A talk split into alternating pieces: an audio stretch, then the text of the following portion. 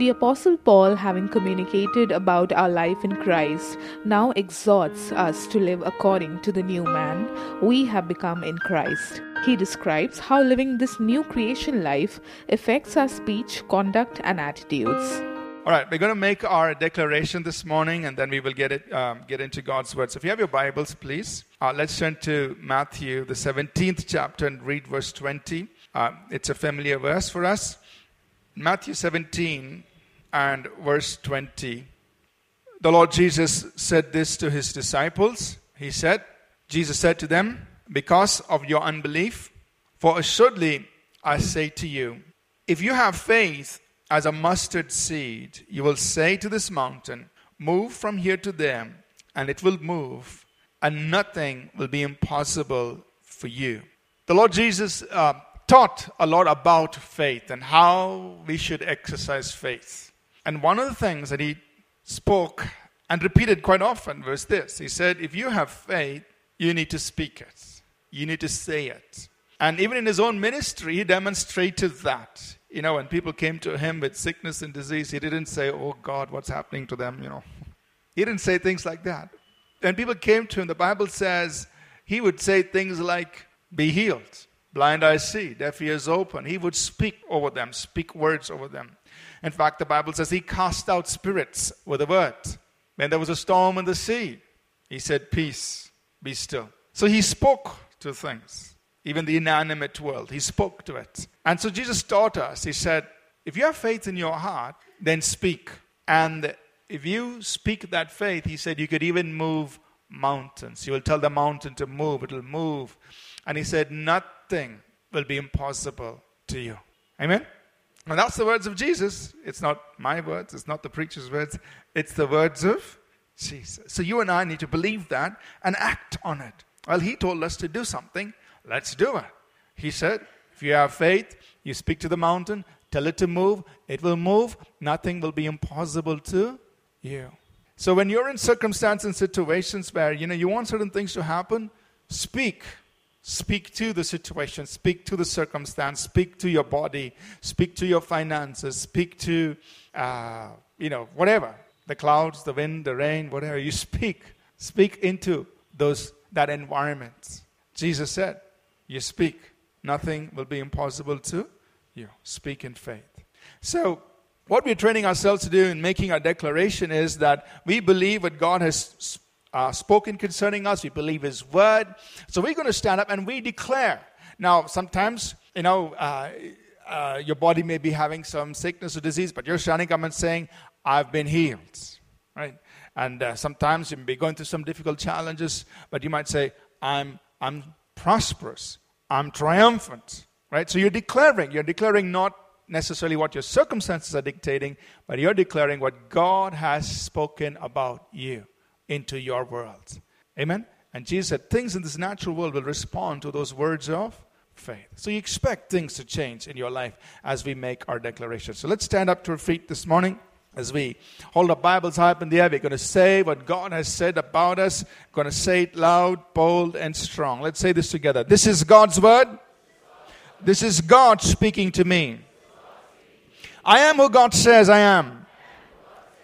I can do what God says I can do. I will become everything God has promised. I'm saved, healed, delivered, redeemed. I am blessed, victorious, prosperous, triumphant. I'm a minister of God, a servant of Christ, and a channel of His blessing to many people.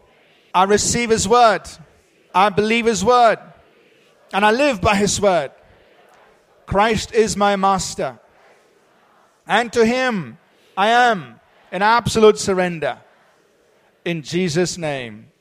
Amen. God bless you. Say hi to the person next to you or behind you or in front of you. If you don't know them, give them your name. Say hello. Be, please be seated. All right. Ephesians chapter 4. We've been studying the book of Ephesians, uh, going through it uh, little by little uh, every Sunday. We're going to spend time this, uh, this morning on the second part of Ephesians the fourth chapter, second half of that chapter. Uh, we're going to read verses 17 to 32 and then spend some time talking about it and drawing insights from it, seeing how it impacts our lives. So let's read this passage through Ephesians chapter 4, verses 17 to 32. Paul writes, he says, This I say therefore, and testify in the Lord, that you should no longer walk as the rest of the Gentiles walk in the futility of their mind having their understanding darkened, being alienated from the life of God because of the ignorance that is in them, because of the blindness of their heart, who being past feeling have given themselves over to lewdness, to work all uncleanness with greediness. But you have not so learned Christ. If indeed you've heard him and I've been taught by him as the truth is in Jesus, that you put off concerning your former conduct the old man which grows corrupt according to the deceitful lusts, and be renewed in the spirit of your mind, and that you put on the new man which was created according to God in true righteousness and holiness. Therefore, putting away lying, let each one of you speak truth with his neighbor, for we are members of one another. Be angry and do not sin. Do not let the sun go down on your wrath, nor give place to the devil. Let him who stole steal no longer, but rather let him labor, working with his hands what is good, that he may have something to give to him who has need. Let no corrupt word proceed out of your mouth, but what is good for necessary edification, that it, that it may impart grace to the hearers. And do not grieve the Holy Spirit of God, by whom you were sealed for the day of redemption. Let all bitterness, wrath, anger, clamor, and evil speaking be put away from you with all malice and be kind to one another, tender-hearted, forgiving one another, even as God in Christ forgave you. Now, let's just quickly remind ourselves about the background to this book, Ephesians. Paul has been in Ephesus, this is between 8058 to about 8060, has spent three years serving the people there, establishing the church in Ephesus. And many of these people had come from a background of worshiping the goddess Diana and also, many of them had been involved in the occult, witchcraft, and so on. So, you remember the story in Acts 19 that we read on the very first Sunday. The, the background these people came from. You know, they've been practicing witchcraft and so on. And Paul, during Paul's ministry there, they had a big bonfire. They all they came and threw in all their, you know, uh, artifacts that they're using and in their practice. Was all burnt. So people have come from this kind of a background. And in chapters one and chapters two, chapter one and two, Paul has uh, reminded them of things he has obviously taught them during those three years that he has spent with them. So it's not new to them. He's reminding them of what he has really put into their hearts while he was there for three years. He has taught them about their, he's reminded them about their life in Christ. He says, you know, God chose us in Christ even before the foundation of the world. God, we are blessed with every spiritual blessing in heavenly places.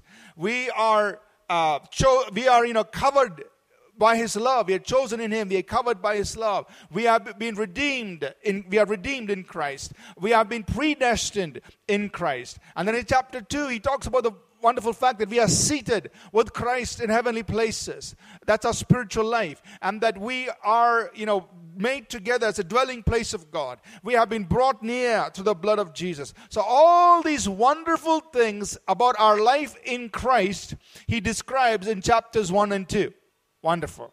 Chapter 3, he goes a little bit about talking about his ministry, uh, talking about uh, the fact that we need to, you know, understand how great the love of God is, that there is no length, no depth, no height, no measure to the greatness of God's love for us, and that God is able to do wonderful things through us by His power that's at work in us. Chapter 4, he talks a little bit about uh, uh, what Christ has put in the church, the fivefold ministry, the fact that all of us have been given gifts, and here are these apostles and prophets and pastors and teachers, uh, evangelists given to equip us and, and help us grow into Christ likeness. And all of that has been spoken.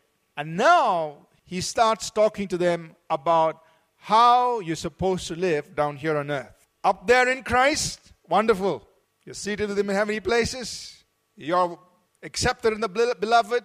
You're blessed with all the spiritual blessings. All that is wonderful. You're, that's your spiritual reality. That's, that's yours in Christ. But let's talk about how you're supposed to walk Sunday to Saturday. Let's talk about how you're supposed to live your life right here on the earth. And then he begins to say, Now, I want to tell you something. This I say, therefore, that we no longer walk as the Gentiles walk. All right, guys, here comes ground reality. Don't live like the unsaved. Don't live like the people who don't know Jesus. Don't live like the Gentiles. There is a difference in the way we are supposed to live than uh, between us and the way and the people of the world who don't know Christ. This I say, therefore, that you no longer walk as the Gentiles walk. And then he gives us five descriptions that describe the state of the unregenerate, the unsaved person. All of us were like that. And this is not any way to demean them or demean the unsaved person, but it is in order for us to understand why they walk the way they walk, why they live the way they live. Why is their manner of life? Why is their conduct? Why is their uh, behavior? Why is it the, the way they do what they do? So that we understand that we are no longer going to live like them. And he says, first of all, verse 17, they walk in the futility or in the vanity of their minds. That's how they're living. They walk in the vanity of their minds. Their understanding, verse 18, their understanding is darkened. They are alienated from the life of God. They're cut off from the life of God. They're not possessors of the God kind of life. They don't have that. Then they're, they're ignorant of the truth and their hearts are blinded. So, because of these five conditions that they are in, they live the way they live. Therefore, he says in verse 19, they have given themselves over. They've gone past all feeling. They, they seem to have no no more feeling. They've given themselves over to do everything that's unclean, and they do it with greediness, meaning there is no end to the way they want, how much of this they do. Just keep on doing all the unclean things. But he says, You are not going to live the way the Gentiles live, the unsaved live. Are you with me? Because they're living in this state. They're living out of the futility of the vain vanity of their mind. They, they are cut off from the life of God. Their understanding is darkened. They're ignorant of the truth, and their hearts are blinded. So that's why they live the way they live. But you can't live that. Amen? So now think about this. So some of us, some of the young people here, you're in college, and all kinds of things go on in college. Right? As soon as they graduate out of 12th, come into first year college, you need a bike, but you also need a girl on the bike. So just the bike alone is not enough, right? And all, etc., etc., etc., all kinds of things go on. You get into drinking, smoking because it's fashionable. You got to be in with the crowd. Uh, waste time, you know, going here, going there, all kinds of things. And that's only the beginning. There is no end to that. They work all uncleanness with greediness. They keep on. It's like never satisfied with the, the, the immorality and, and all the kinds of things they do. Or think about, you know, for those of us who might be working in the corporate world, in the profession, there also you find all kinds of things happening. All kinds. Whether it has to do with the job, it has to do with the way people work, all kinds of things. And you, as a believer, are right in the middle of it. But the Bible says you cannot walk as the others do. You, when you say walk, meaning you can't conduct your life, you can't behave, you can't talk or do the things that they do understand that whatever they do, they're doing it because of the vanity of their minds. They don't have the knowledge of the truth. Their hearts are darkened. They are cut off from the life of God. They don't, they're not partakers of the life of God. And their understanding, their understanding is darkened. They don't have, they don't have knowledge of the truth. So that's why they do all these things. But you can't do that. So he starts off in verse 20. But you have not so learned Christ. So when you came to Jesus, when you heard the message of Christ, when you embraced this message of Jesus and accepted this invitation to follow Christ, that was not what we told you that life could be all about. But this is not what you've learned about Jesus. And some of them may have even encountered the ministry of Jesus personally, but 20 years prior to that, to this time. So he says in verse 21, some of you may have heard him personally, but and some of you have been taught by him as the truth is in Jesus. So this is what you've been taught. What have you been taught? Verses 22, 23, 24. That you put off concerning your former conduct the old man which was corrupt and kept on growing corrupt according to the deceitful lust. So he says, now put off, that means get rid of your old way, old conduct, your old way of life, which was growing, which kept growing in corrupt, it was just getting worse and worse. And it was a life that was given to deceitful lusts, meaning these cravings, lusts, ungodly desires were actually deceitful. They told you they'll make you happy, they only made you even more mis- miserable. Deceitful lusts. So that was our former conduct. We lived like that. We kept on growing in that. But he says, you put it off. Get rid of it. Put it off. You're with me so far? And then he says in verse 24, and we come back to verse 23, you get rid of it, but what do you have to have now? Verse 24. That you put on the new man, which is created in the image of God in righteousness and true holiness. So he says, I want you to know something. You've got a new man inside of you. Put on the new man. So you've got a new man inside you. Put him on. Let him become visible in your manner of life, in your conduct, in your behavior, in your actions. Let that new man inside you become visible. And he tells us something about this new man. This new man is created in the image of God, and it is created in righteousness and true holiness. It has this capacity for righteousness and true holiness. Now, for illustration purpose, we can consider our human spirit. So each person here, each one of us, our spirit, soul, and body our human spirit can be, cons- just for illustration, can be considered, considered as a container. When I was unsaved, my human spirit had what the Bible calls the old man, which is basically a sinful nature. Or some people use the word Adamic nature, sinful nature, fallen nature, whatever language you want to use. But my spirit contained a sinful nature which, which drove me to do the wrong things I wanted to do. My soul and my body aligned itself and said, okay, and there was no end to the wrong things. But now that I'm born again, that sinful nature is taken out, and my human spirit has now been given the life and the nature of God.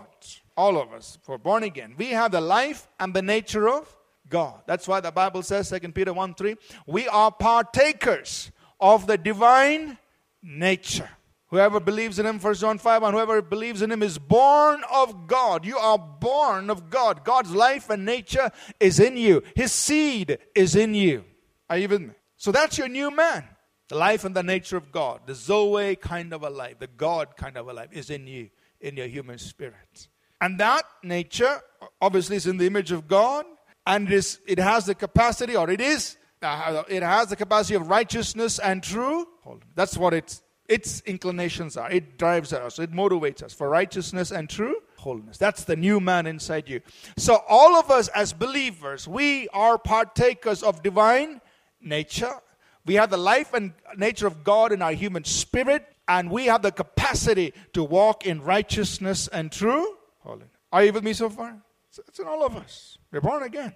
New creation, new man, the nature of God in you. But, he says, you got to do something. Verse 23. Be renewed in the spirit of your mind. There it is. Verse 22 says, Put off the old man. Verse 24 says, Put on the new man. But in between, I need to do something. I need to be renewed in the spirit of my mind, the attitude, the very essence of my mind. Why? Because when I was living in my old way of life, he just told me in verse 17, I was living by the futility of my my, my understanding was dark and I didn't know the truth. I was ignorant of the truth. My heart was darkened. But now that I am in Christ and I've been born again, I have the life and the nature of God. I'm no longer ignorant of the truth. I'm no longer ignorant of, uh, of, of, of the ways of God. My heart has been enlightened. My eyes have been enlightened. I have the new man inside me, but I need to renew my minds. This is exactly what Paul writes to the church in Rome in Romans chapter 12, verses 1, 2, and 3. He says, I beseech you, therefore, brethren, that you present your body as a living sacrifice. And do not be conformed to this world. Same as verse 22. Put off the old man. But be transformed. Same as verse 24. Put on the new man. How? By the renewing of your minds. Same as verse 23 be renewed in the spirit of your. So, for all of us believers, we are born again. We have the life and the nature of God inside of us. We are the God kind of a life. We are partakers of the divine nature. In our spirit, we are connected with Jesus Christ. We are joined together with Him. We are seated with Him in heavenly realms. The Holy Spirit inhabits us. So, in our spirit, there is so much, uh, you know, we are in the image of God. We have the capacity for righteousness and true holiness. But there are two things that we must do. We need to renew our mind and we need to present our bodies as a living. Only then can we put on the new man. That means what's on the inside can now be visible on the outside. And people say, whoa, you know, suppose you buy a new shirt and trousers and you go to school, college, or place of work. Hey, new shirt, man. You've got something new on. Now, in our lifestyle, in our behavior, in our conduct, in our speech, put on the new man. Hey, what happens? Something's changed. Now, true, when we are born again, that change comes instantaneously. God does that work in our spirit, but He wants our cooperation to change our mind and to work upon our body so that the new man can now become visible on the outsides. Amen? So that's why it's so important to read the Bible. That's why it's so important to, you know, hear the teaching of God's word. Why? Through the teaching of the word of God, through the word of God, our minds are renewed. I no longer, my, my mind moves from being one that was vain in its thinking, futile in its thinking, its thought process, and it comes to something that's more aligned to the ways and thoughts of God. I begin to think the way God wants me to think. I begin to look at life and look at circumstances, situations in life the way God wants me to think. And my body, I'm able to offer it as a living sacrifice with the help of the Holy Spirit. He crucifies uh, all the sinful deeds of the body. So that's why I need the Word of God and I need the work of the Holy Spirit. Amen? Now, how is this? What is this putting on this new man? Paul begins to explain to us now in verse 25. What does it mean to put on the new man? Well, it comes down to these kinds of things. Therefore, putting away lying, let each one of you speak truth with his neighbor, for we are members of one end. So, putting on the new man, it comes down to these practical things. Get rid of lying. Oh, what do you say? Speak the truth. That's expression of the new creation man, the new man. Comes down to that. Are you with me? The new man, here he says, you put away lying. That's part of this new man being put on. Speak the truth. Then he says, next verse, be angry and do not sin. Do not let the sun go down on your wrath. That means you have a righteous indignation towards things that are wrong. Be angry about it.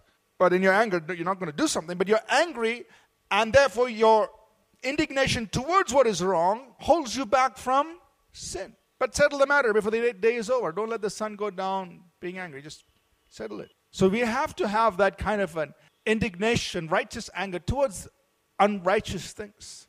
And then he says in the next verse, verse 27, and give no place to the devil.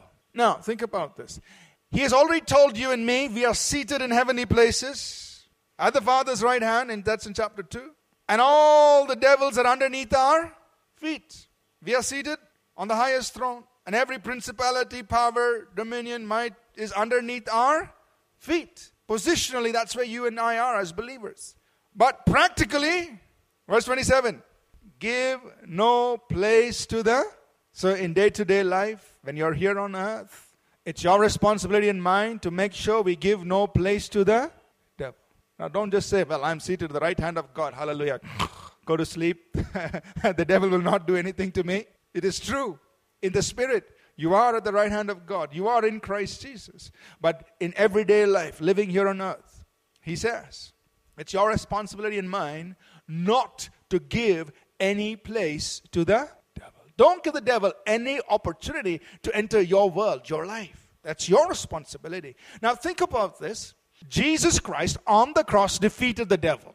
The Bible says, in fact, that he destroyed the one who had the power of death, that is the devil. Jesus triumphed with the devil. He gained victory for you and me. But he's asking you and me to do something. He says, now you make sure you don't give the devil any entrance into your. James chapter 3, verse 16 is quite an insightful verse. It says, Where there is jealousy and where there is selfish ambition, there is confusion and every evil work. So, two things jealousy, and selfish ambition. Opens the door. It's like, please come in, devil, and bring everyone else with you. Where there is jealousy and selfish ambition, there is confusion, and not just confusion, every evil work. It's like we're giving an open door for all the devils. Please come. So if I want to keep the devil out, I got to keep jealousy and selfish ambition.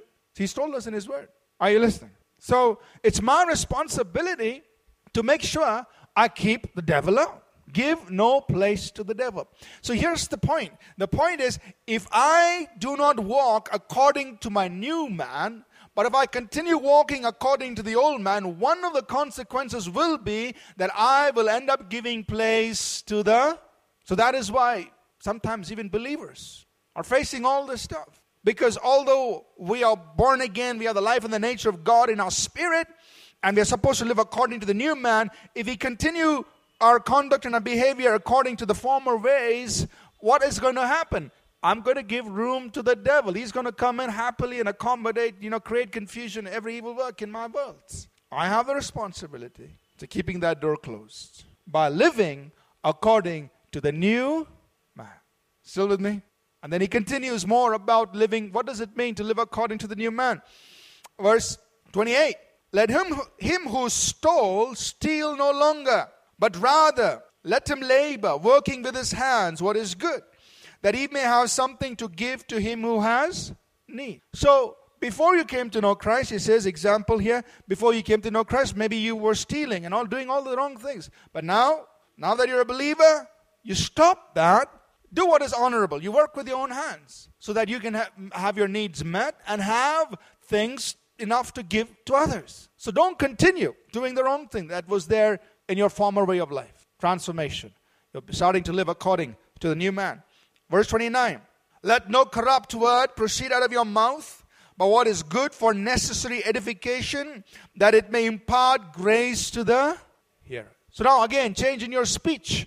So there is a change in your conduct, your way, your behavior. Now there's also a change in your speech. Don't let corrupt words come out of your mouth, but let words that edify and bring grace.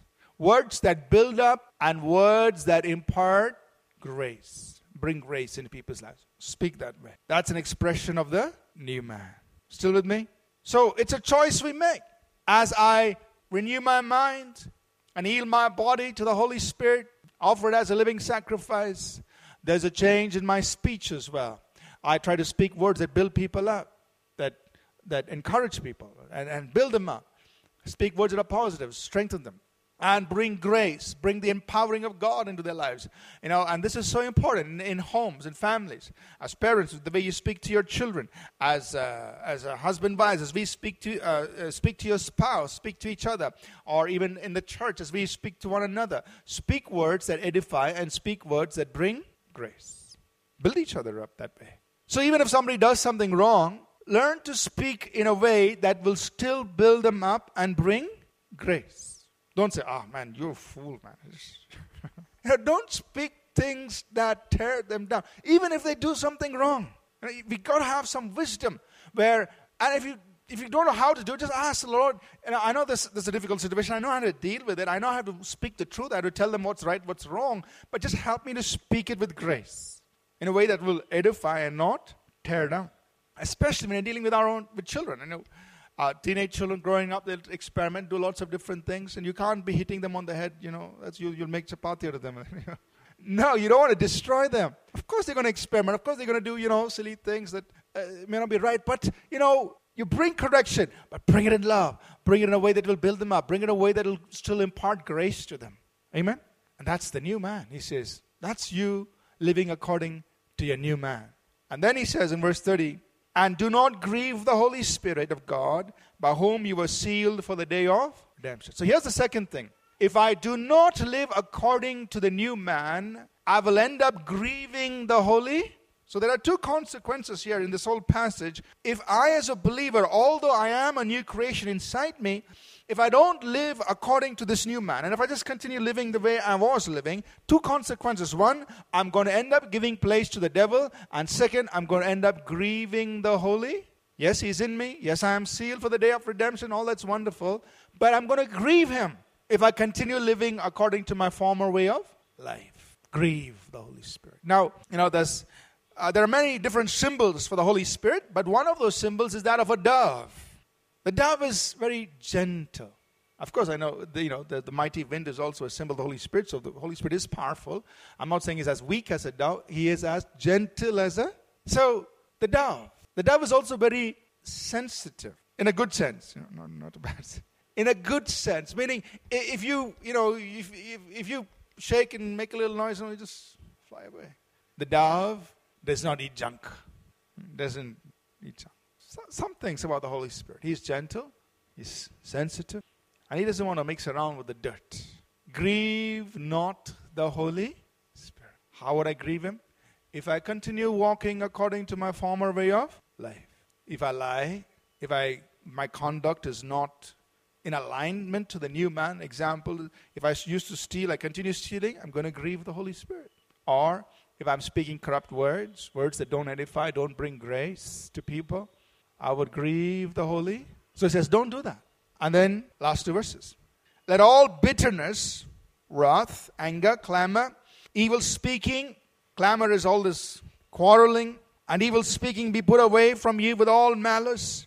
And be kind to one another, tender hearted, forgiving one another, even as God in Christ's sake has forgiven you. Notice he says, you know, I want you to get rid of all these things bitterness, being quarrelsome. I mean, you can have discussions and arguments and all, I mean, things like that. Of course, you're, when you're talking about quarreling, bitterness, anger, clamor, evil speaking off. Get rid of all these things because these do not align to the new man. They're not part of this new man. Now, let me talk a little bit about two, two things that I want to highlight from verse 31 32. 31, he says, Let all bitterness. Now, bitterness is a serious issue. I want to spend a little bit of time on that. It usually, bitterness usually starts off with offense. You get offended. Sometimes it could be totally unintentional. Sometimes, you know, yes, there are people who offend you. You know, maybe your boss is trying to cut you down. Maybe there are colleagues in the workplace who uh, cut you off. I mean, sometimes it could be very intentional. People are trying to, you know, do things against you. They offend you. Sometimes it could be totally unintentional. Example, pastor is busy, he's thinking about, you know, something else, he's walking out, then he didn't say, he didn't smile at me. Hmm. he get offended. hey, poor fellow, he's just, he's minding his own business, he's on his way out. And he get offended. You know, so that was, you know, sometimes things, unintentional things could also offend us. But the point is this, we, we can all, we all face offense. He said offenses will come. So it will come. But the point is, every time you feel offended about something, you and I have the choice to quickly forgive. Just release it. And forgiveness does not demand something from the other side. Stephen was being stoned. He didn't throw back the stones and then said, I'll forgive you. he didn't do that. He was being stoned and he said, Father, do not lay this sin to their charge. Jesus was being crucified. He didn't bash them all up and then said, I forgive you. No. He said, Father, forgive them. Regardless of whether they change or not, my heart is, I'll forgive. Finished. So that's the antidote to offense. Offense will come. It will come and it'll keep on coming. As long as we're on this earth, people will be doing, saying things against us, or sometimes intentionally, sometimes unintentionally, that offend us. It hurts us. Offense means it's a hurt. You feel the pain of it. Yes, of course you feel it. But I have a choice. I have a choice to be kind and to forgive as God in Christ forgave me. I forgive. I get rid of the offense. But now, if I don't deal with the offense and let the offense stay in my heart, it's going to grow up into something that's called bitterness. Sound doesn't even sound good. it's going to grow up into bitterness. And we can get bitter with people, uh, we can get bitter with institutions. Some people are bitter against the church. The church let me down, or church didn't do this for me, whatever. So we could get bitter against people, we could get bitter against institutions, and sad to say, sometimes people also get bitter towards God. Why did he let this happen to me? If God was such a good God, or God is such a great God, and he didn't answer this prayer, or he didn't do this for me, he didn't do that for me, and bitterness comes in the hearts of people towards God. But I want us to understand the seriousness of bitterness. In Hebrews 12, if you want to, you could turn there. In Hebrews 12, Paul uh, writes something there in Hebrews 12, verse 15. He says, looking carefully or be careful about this. Hebrews 12 15. Lest anyone fall short of the grace of God, lest any root of bitterness springing up cause trouble, and by this many become. That's kind of serious there because he's talking about falling short of the grace of God. Meaning, from God's side, He's reaching out to you with His grace, but somehow you're falling short of receiving that grace. So be careful lest you fall short of the grace of God. Meaning, God's grace is coming to you, but you're just not able to receive it. You're falling short of it. Why? Lest any bitterness spring up, cause trouble, means it's troubling you, and defiles many others. So, bitterness is such a serious thing. It can actually reach a point in people's lives where they are unable to receive the grace that God is releasing to them. They fall short of the grace of. Are you understanding that? You know, sometimes you meet people where they are so angry with God, so upset with God, they say, I'll never have anything to do with God. And you're like, you know, they're in that place where they're just absolutely cut off, never have anything to do with God.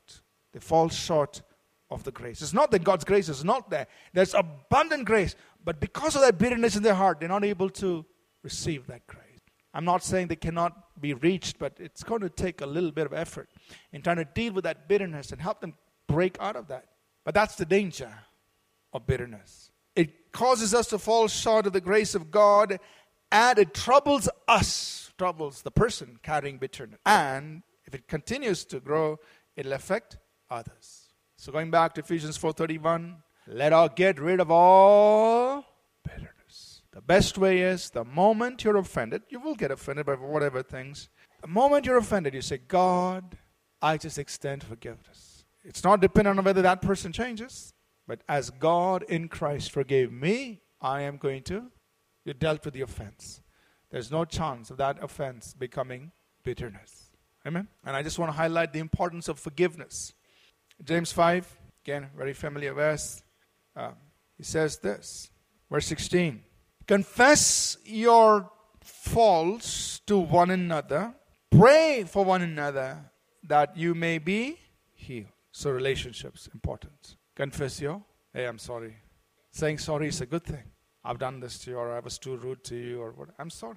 Confess your, I did this. Confess your faults. None of us are perfect. We all make mistakes. But acknowledge it. Confess your confess your faults to one another. I mean, you don't have to go and tell everybody what wrong you. Talk, talk to the person whom you offended. You know, the person you offended. Confess. Confess your faults. Heal, restore that relationship. Confess your faults to one another. Pray for one another. What'll happen? You will be healed. Healing is, is at the end of that whole exercise or transaction or relational healing. So imagine, for some of us, the pathway to physical healing is first relational healing. Confess your faults, pray for the person who's been offended, pray, and you will be. And after that, you will have powerful prayer life. The effectual, fervent prayer of a righteous person avails. So, this righteous person is a person who's dealt with that fact that he's got his relationships right. It's a prerequisite there in James 5:16. He's you know, I know positionally we are righteous in Christ, but practically he's saying take care of your relationships. Broken relationships can hinder our prayer life as well. Are you with me so far? So, what did we learn this morning as we close? The way we live, the way we conduct ourselves is going to be is has to be will be different from the way the Gentiles walk, the unsaved walk. They do whatever they do because of you know all these different the state in which they are. Each one of us have a new man. We have the capacity to walk in righteousness and true holiness. All of us can do that. It's in you. But I've got to be renewed in the spirit of my mind. I've got to renew my mind with the truth of God's word. And I'd offer my body as a living sacrifice. Let the Holy Spirit do his work there. We'll talk more about that in chapter 5 as we get into chapter 5. And part of that new man being put on, being seen, being made visible through my speech and con- it has to be visible through my speech and my conduct.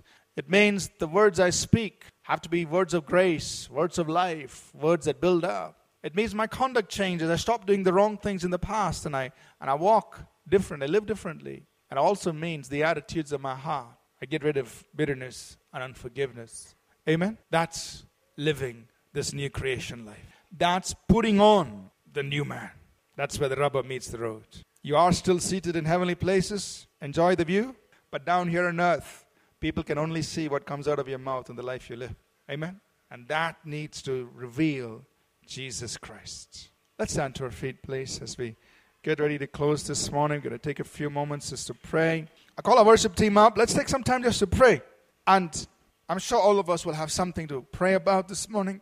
Things in our life that is not aligned to the new man, whatever it could be, let's pray and say, God, I want the truth of your word to change my thinking in this area so that my conduct, my speech, my behavior, my manner of life will be an expression of this nature of God that's in me. Some of us may have to deal with these hard attitudes that he spoke about bitterness, unforgiveness, evil speaking, and things like that. Just take it to the Lord. Say, This morning, God, I really want the life and the nature of God in me to come forth. Please forgive me. Please change me. There has to be a change in our thinking, and also, if there's something that needs to be crucified in the flesh, in my body, just invite the Holy Spirit to deal with that. Let's take a few moments here just to pray. Just let just between you and the Lord, you engage with the Lord as the worship team leads us for a few moments.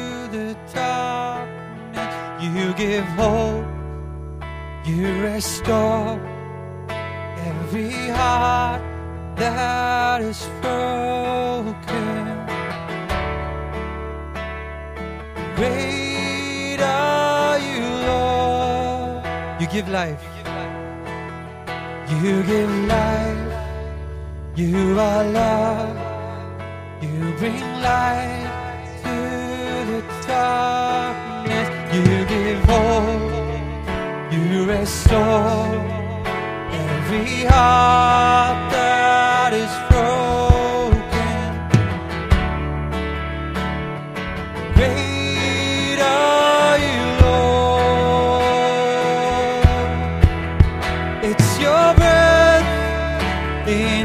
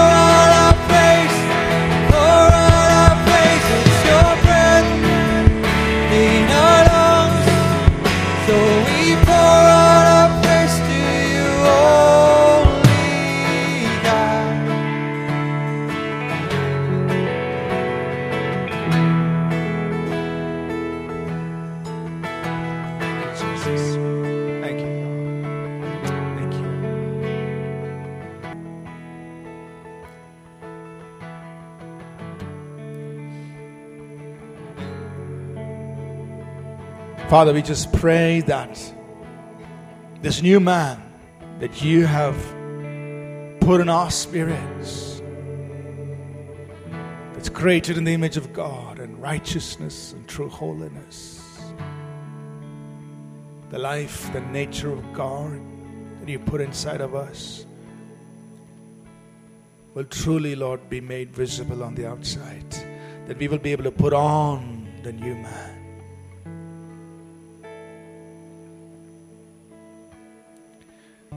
And God, whatever is causing the wrong kind of behavior, the wrong, wrong kind of conduct, the wrong kind of speech, the wrong kind of attitudes to continue,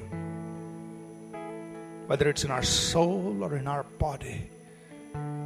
Oh God, we pray you will break it. Change our thinking. Help us, let it put an end to the deeds of our body. Dismantle, Lord, wrong thinking. And even the roots of bitterness or roots of anger, roots of evil speaking. God, take it out so that this beautiful new man that you've placed inside each of us, oh God, will be made visible on the outside, that Christ will be seen. That God, relationships in our homes, in our families, in our marriages, in the way we relate to people, and the way we relate to uh, people in our workplaces and outside, God, will be so transformed by this new man that you've put in us. Today, God, this very moment, by your Spirit, uproot things, take them out by the roots. By the roots, Lord. Take it out of our hearts, take it out of our minds, our soul. Uproot things that should not be there.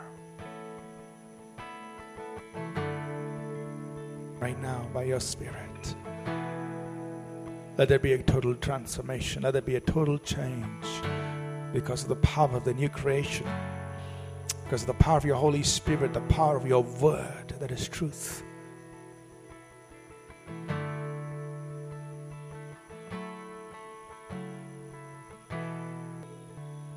Encourage us also that, you know, in case you feel that something is not right with somebody, maybe in church or outside, go make it right. Can we do that? And it's not dependent on their action. They may accept, they may not accept, that's not in our control. But at least we can do our part of making it right. Either saying, I'm sorry, or um, I forgive you. If I'm the one who did the wrong thing, I say, I'm sorry. If they're the one who did the wrong thing, I say, I forgive you. Can we do that? Because the Bible tells us that if we take care of that relationship, healing comes and it brings us into a place of powerful prayer. Things can happen when we pray. Amen. So maybe if the people right here in church, if you need to get it right, get it right. People at home or family or outside, do you, do whatever you can.